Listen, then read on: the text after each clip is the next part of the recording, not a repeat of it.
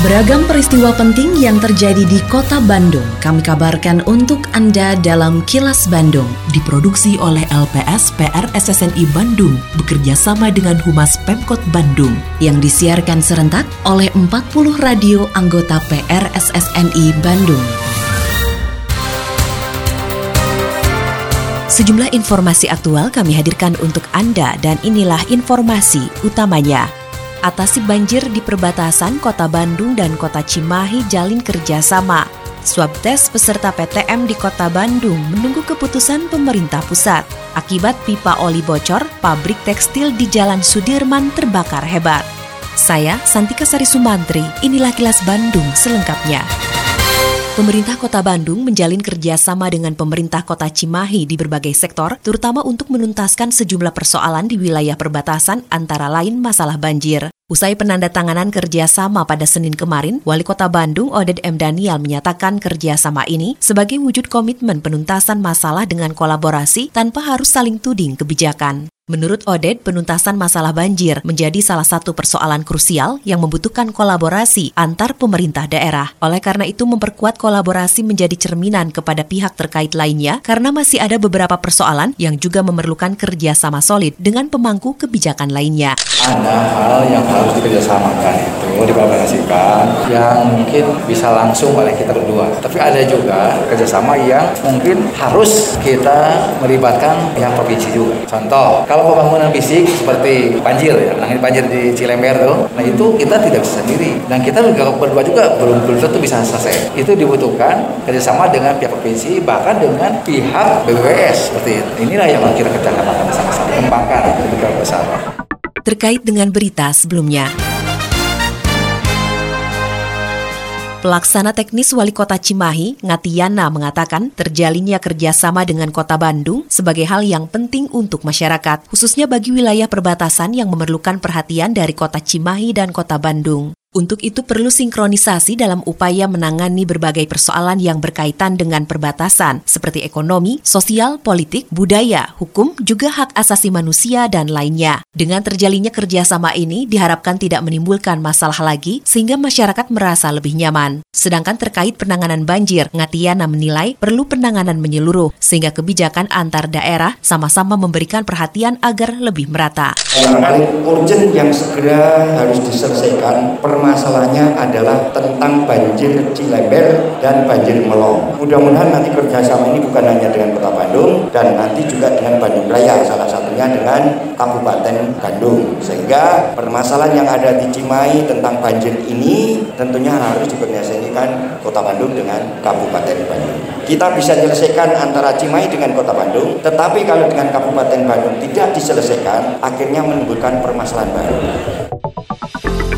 Assalamualaikum warahmatullahi wabarakatuh. Sampurasun. Saya Kenny Dewi Kaniasari Kepala Dinas Kebudayaan dan Pariwisata Kota Bandung Menginformasikan kepada Mitra Pariwisata Kota Bandung Bahwa berdasarkan Peraturan Wali Kota Bandung Nomor 98 Tahun 2021 Tentang perubahan kelima atas Perwal Nomor 83 Tahun 2021 Tentang pemberlakuan pembatasan kegiatan masyarakat level 3 di Kota Bandung untuk restoran, rumah makan, dan kafe dengan area pelayanan di ruang terbuka maupun yang berlokasi pada pusat perbelanjaan atau mall dapat melayani makan di tempat atau dine-in dengan ketentuan paling banyak 50%, satu meja paling banyak dua orang pengunjung, dan waktu makan paling lama 60 menit. Namun, untuk restoran, rumah makan, dan kafe yang berada dalam gedung atau ruang tertutup dapat melayani makan di tempat dengan ketentuan kapasitas paling banyak 50%, satu meja paling banyak dua orang pengunjung, dan waktu makan paling lama 60 menit. Bioskop dapat beroperasi dengan ketentuan kapasitas paling banyak 50%, pengunjung dengan usia di bawah 12 tahun tidak diperbolehkan masuk, dilarang makan dan minum atau menjual makanan dan minuman di dalam area bioskop, dan harus menggunakan aplikasi peduli lindungi. Ayo bersama-sama melaksanakan protokol kesehatan dengan disiplin. Iklan layanan masyarakat ini dipersembahkan oleh Dinas Kebudayaan dan Pariwisata Kota Bandung. Kepala Dinas Pendidikan Kota Bandung, Hikmat Ginanjar, menyatakan pelaksanaan tes usap bagi para peserta pembelajaran tatap muka atau PTM di Kota Bandung masih harus menunggu keputusan pemerintah pusat. Swab tes digelar untuk memastikan peserta PTM di Kota Bandung tidak terpapar COVID-19. Dinas Pendidikan sudah menyiapkan para peserta dari setiap sekolah yang akan menjalani swab tes. Rencananya sekolah yang akan dites dipilih secara acak meliputi semua tingkatan mulai dari PAUD hingga SMA. Namun sekolah bagi peserta didik usia 12 sampai 17 tahun yang menjadi prioritas tes usap. Yang healing itu sudah disiapkan dari tiap beberapa sekolah ada 10 dan kita siapkan menunggu dari tingkat pusat akan turun kapan kita mau nunggu mereka. Sekolahnya sudah siap semuanya karena yang akan melaksanakan mereka semua kan yang akan turun semua jenjang. Jadi kalau kebijakan saat ini mungkin 12 sampai 17 itu mungkin akan jadi prioritas saya sebetulnya. Kalau kesiapan anak-anak sudah siap untuk di siapa pesertanya sudah kita siapkan. Mau ke Samsat bayar pajak.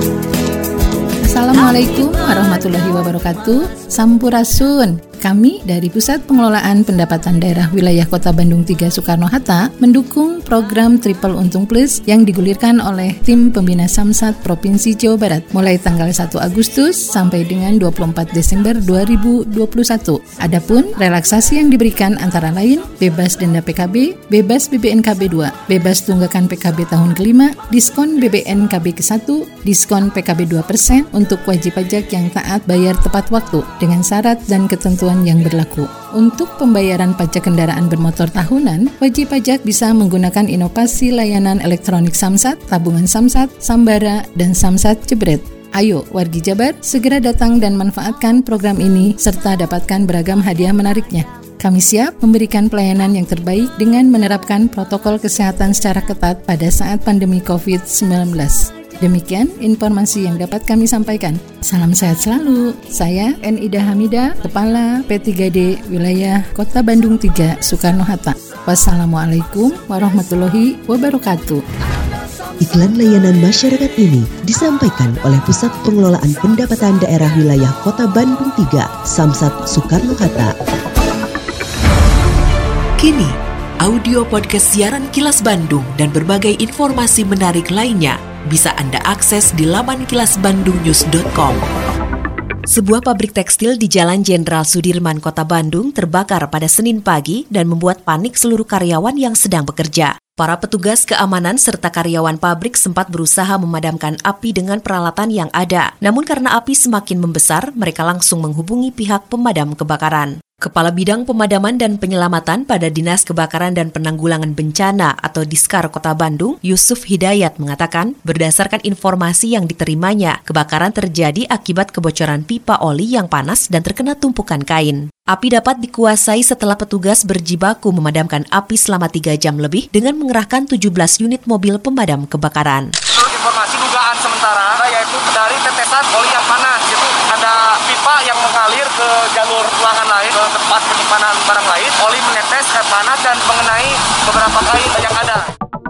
Dalam rangka Hari Jadi Kota Bandung ke-211, disebut Bar Kota Bandung bersama komunitas menggelar berbagai kegiatan, yaitu Bandung Go Safer and Smarter berlangsung sampai 30 September, Bandung Art Month sampai 21 September, Kado Jang Bandung selama September dan Oktober, serta ziarah makam pendiri kota Bandung pada 23 September dan doa bersama menjelang peringatan di tanggal 24 September. Puncak kegiatan tanggal 25 September akan digelar upacara peringatan HJKB ke-211 dan sidang paripurna. Rangkaian HJKB ditutup oleh pentas seni virtual pada 24 Oktober.